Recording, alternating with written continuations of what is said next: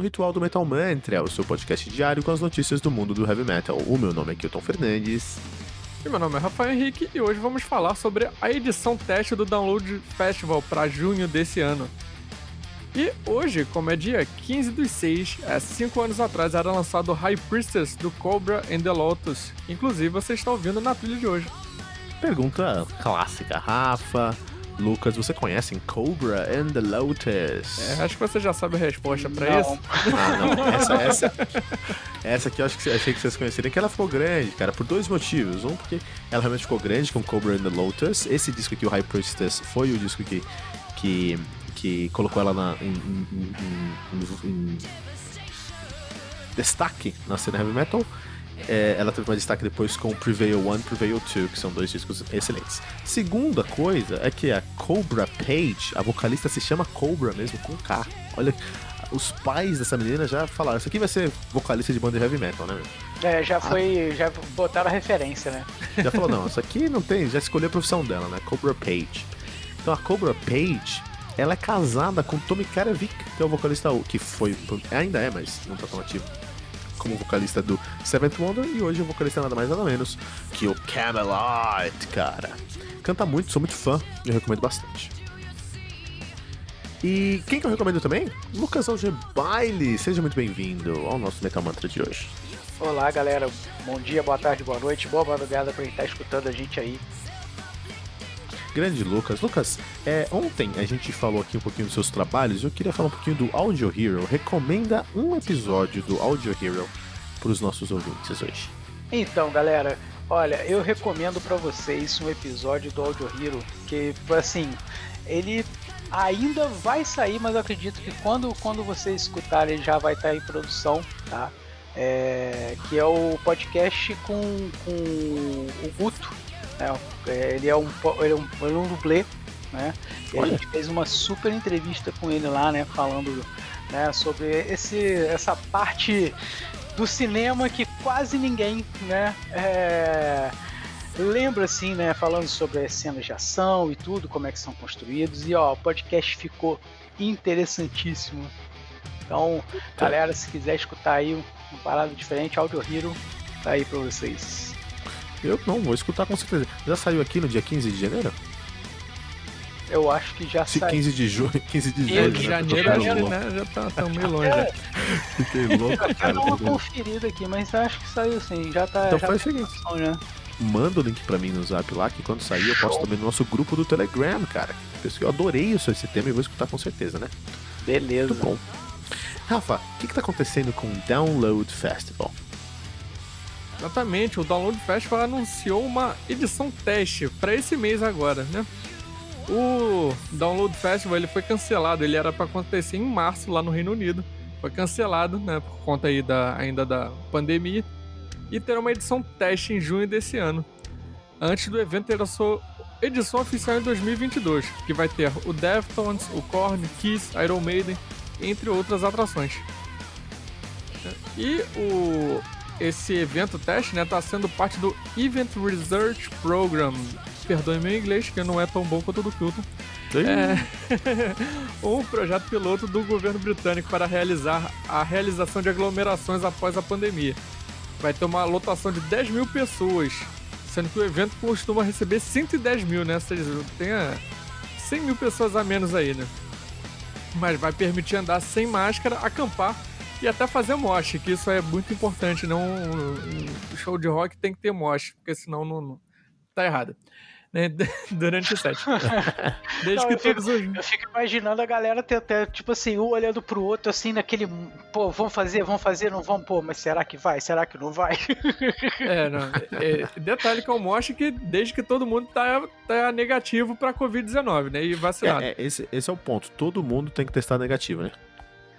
Exatamente. É, é. é, bom, né, no caso aí vai ter a galera vai ter uma segurança maior. E se tiver que fazer um mosh, coisa e tal, a galera pelo menos vai saber que todo mundo que tá ali tá testado negativamente, né?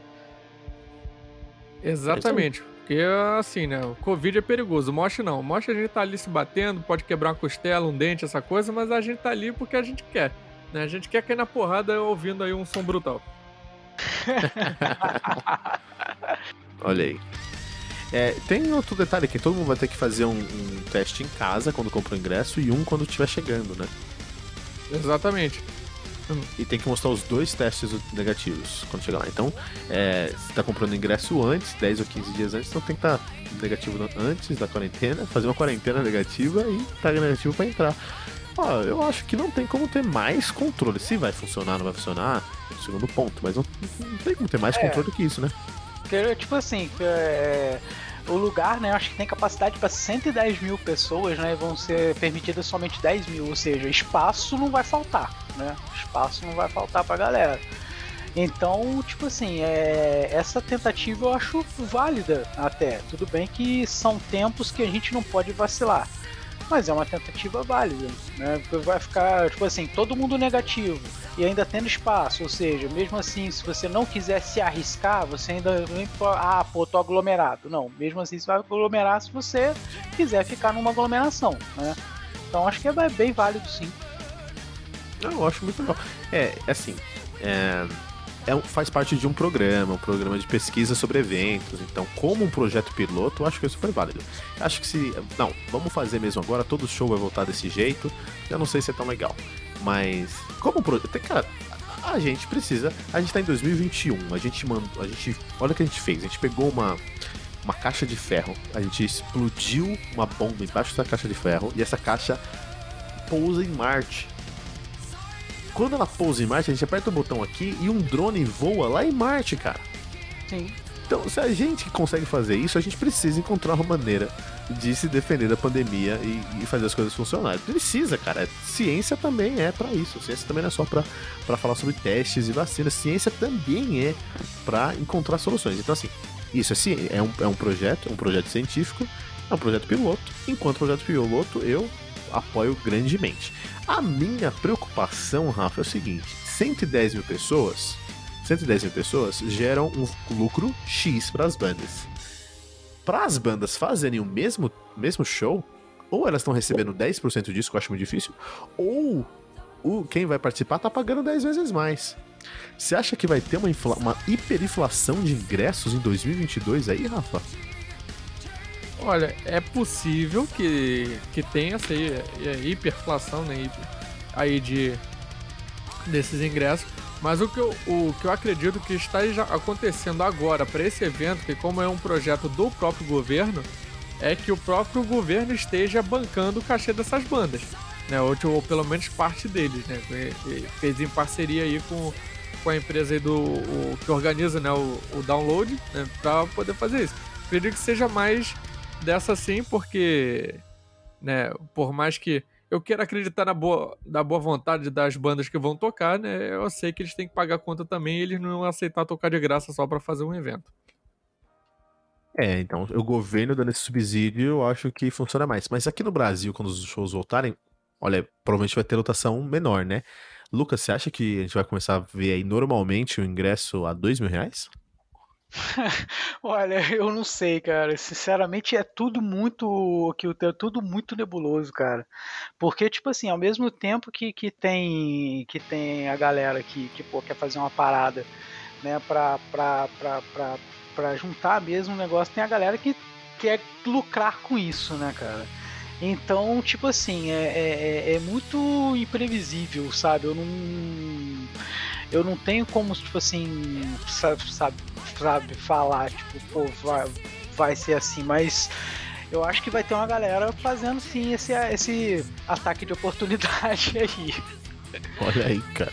Maluquice, né? Puta, eu me preocupo. Eu me preocupo porque o Heavy Metal já é um. um já tem um ingresso que é muito barato para quem ama, puta, se eu pagar 300 conto ou 400 conto pra ver Iron, eu pago tranquilo, porque é incrível, é uma oportunidade de uma vida. Esses mesmos 400, 300 reais é uma, uma barreira de entrada enorme para um público novo. Sim. Ou o cara, uhum. ou o cara paga 400 reais pra ver Iron Maiden, que ele já ouviu falar, mas não conhece, ou ele paga 30 pra ir no, no Estância da Serra escutar pagode sertanojo e pagou funk a noite toda. É complicadíssimo. Pois é, a diferença descomunal, né, cara? É muito discrepante, né, cara? É muito. É, eu, eu entendo que é caro. Eu entendo que é caro. Eu entendo que show internacional é caro. Eu entendo que os caras recebem em euro, então você tem que, que o risco é grande. Eu entendo tudo isso, cara. Sim. Não tô desmerecendo ninguém. E pra o fã, ele vai. Porque ele ama. Mas e o novo público? E essa renovação, Rafa? Eu acho que é muito impeditivo com o ingresso um pouquinho mais caro aí. É verdade, essa galera vai ver isso, pô, não, que isso, cara, é muito caro, pô. Eu mesmo sou um que vejo assim, tipo, se uma banda imagina assim, uma banda que seja nova, que vai fazer um show pela primeira vez, eu nunca escutei os caras na vida. Se eu tenho, tipo, 400 reais pra pagar no ingresso dele, eu vou pensar, porra, não, vou comprar um joguinho de PS4, dois até, né? Porque 400 dá pra... Dá pra fazer uma gracinha é, e comprar dois. Exatamente. Proposta, proposta, de valor, é uma proposta de valor agregado mesmo. Acho que isso é um grande problema aí. Realmente a gente tá falando aqui, a gente tá deixando deprimido o nosso, nosso ouvinte metaleiro que tem banda, né? Precisa se reinventar, precisa encontrar uma solução aí. É... O, a, o, mercado tá aberto. Quem encontrar uma solução vai lucrar bastante. Desde a solução agregue um valor, mas tem que encontrar essa solução na internet, Rafa. Exatamente. Se não escutou o ritual de ontem, por favor, escute que a gente falou justamente sobre isso, sobre se reinventar nesses tempos de pandemia. E o que mais você pode encontrar na internet, Rafa? Exatamente, nossas redes sociais aí, Twitter, Facebook, Instagram, como arroba mentalmantrapod, né? Pode escutar nosso, não só o ritual, como os outros podcasts aqui do portal. Nos agregadores e no site metalmantra.com.br e trocar uma ideia com a gente no Telegram, que é o t.me barra metalmantrapod. Olha aí, aqui no Metal Mantra todos os dias, segunda a sextas, tem resenhas comigo, Kilton Fernandes. Ritual Metal Mantra também de segunda a sexta às 18 horas, com o time do Metal Mantra, um convidado especial. Hoje temos aqui o Lucas Algebaile, que vai ficar com a gente a semana inteira. Tribuna, nossa temporada com convidados de peso do mundo heavy metal. E o Radar Metal Mantra todo sábado às 18 horas com Fernando Piva. Não deixe de comentar esse episódio em metalmantra.com.br.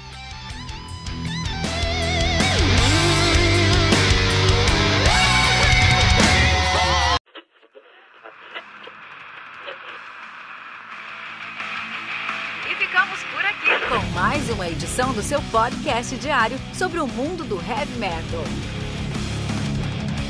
Esse é o Metal Mantra, o podcast onde o metal é sagrado.